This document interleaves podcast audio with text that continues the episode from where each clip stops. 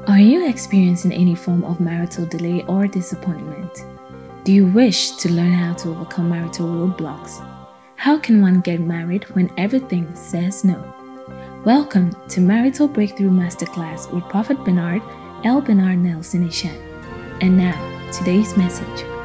Hi, welcome to Marital Breakthrough Masterclass with Bernard L. Bernard. In the first two lessons, we have been considering understanding the institution of marriage, and this lesson one, part three. In the lesson one, part one and two, we looked at the power of decision and the three most important decisions to consider before thinking or considering getting married. Married. Then um, in the part two, we looked at understanding marriage. And I said, I'm giving you some pointers. You need to look at them. We look at number one, marriage is God's idea. And because it is God's idea, it is a good idea. So no matter whatever has happened to anyone in the marriage, the institution was established by God and it was meant for good. Number two, we said that marriage is the first and the oldest human relationship. The institution of marriage was established before other institutions came, before a father and daughter relationship, a mother and a son, a husband and wife relationship was established. And number three, we said that the primary purpose of marriage is not the propagation of the human race. We believe that it's part of God's idea that every married couple would desire the children will have it, but that is not the primary purpose. One of the primary purpose is for companionship. So that's why whoever you are thinking of getting married to should be someone who can be a companion, who can offer you companionship. Now, number four for today, before you consider anyone to marry, you need God. You need to have discovered your life assignment and you need to have a job. Marriage is not meant to hinder your life and to be detrimental to your relationship with God or the assignment He has given to you. The fact that you are going to get married doesn't mean that that relationship should hinder, impede, and become de- de- destructive to your relationship with God. But every marriage you enter into as a believer must increase your desire to serve God and your desire to fulfill your life assignment. So if you are in a relationship with someone and you are considering getting married, and this relationship cannot give you the peace of mind to concentrate in serving the Lord and has become an impediment and destructive to the fulfillment of your life assignment, that is not a relationship worth pursuing.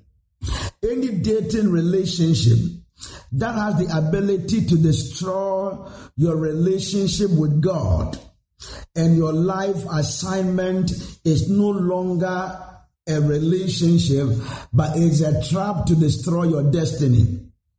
Any dating relationship that has the capacity to destroy your relationship with God and your life assignment is no longer a relationship, but rather a trap to destroy your destiny.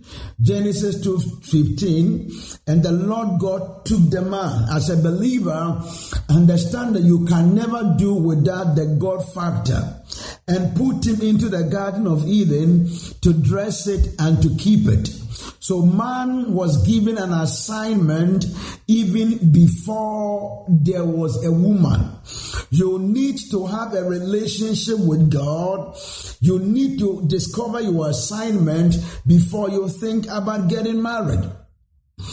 Every man you consider getting married to must be a man who has been with God understand God and has, has discovered his assignment before thinking of getting married.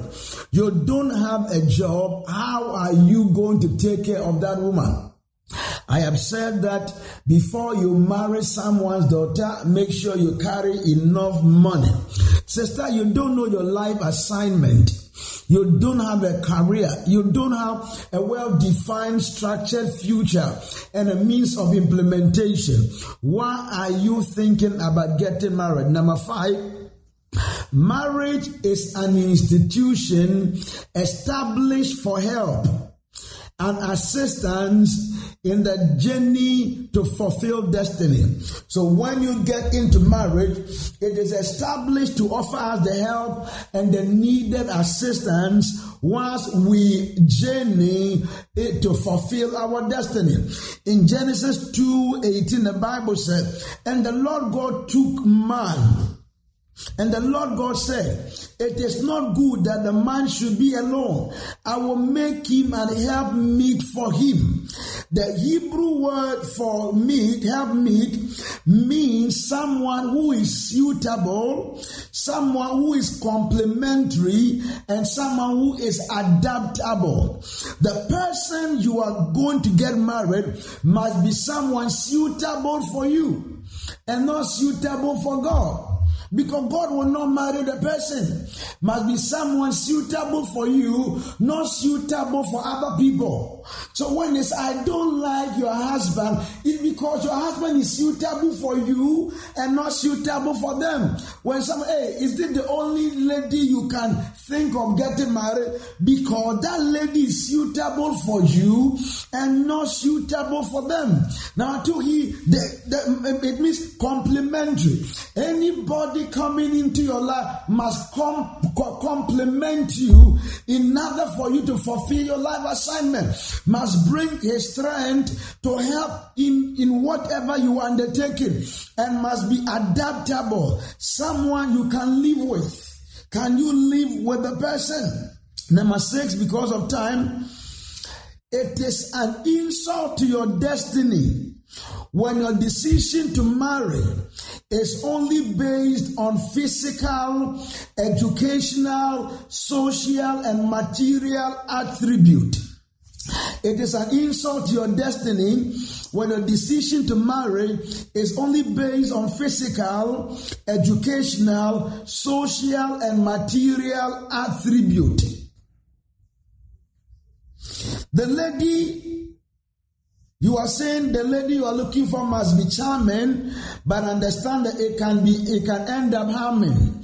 Because the difference between charming and harming is the letter C.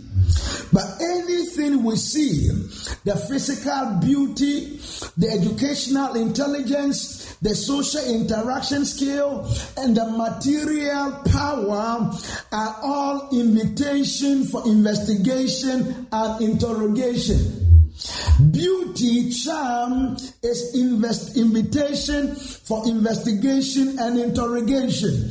The wealth of a person is invitation for investigation and interrogation.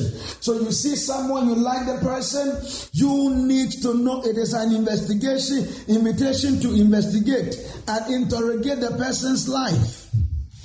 Number seven, it is injustice to base the decision to marry based on temporal feelings, feelings that will disappear.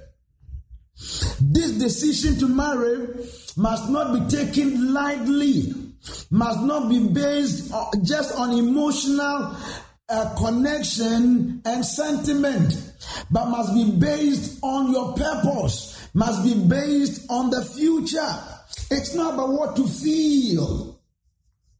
Number eight, it is an insult to consider getting married to a jobless and visionless person. It is an insult to your destiny to consider getting married to a jobless and visionless person. Everyone you consider getting married to must have something they are doing. They must have a genuine source of income.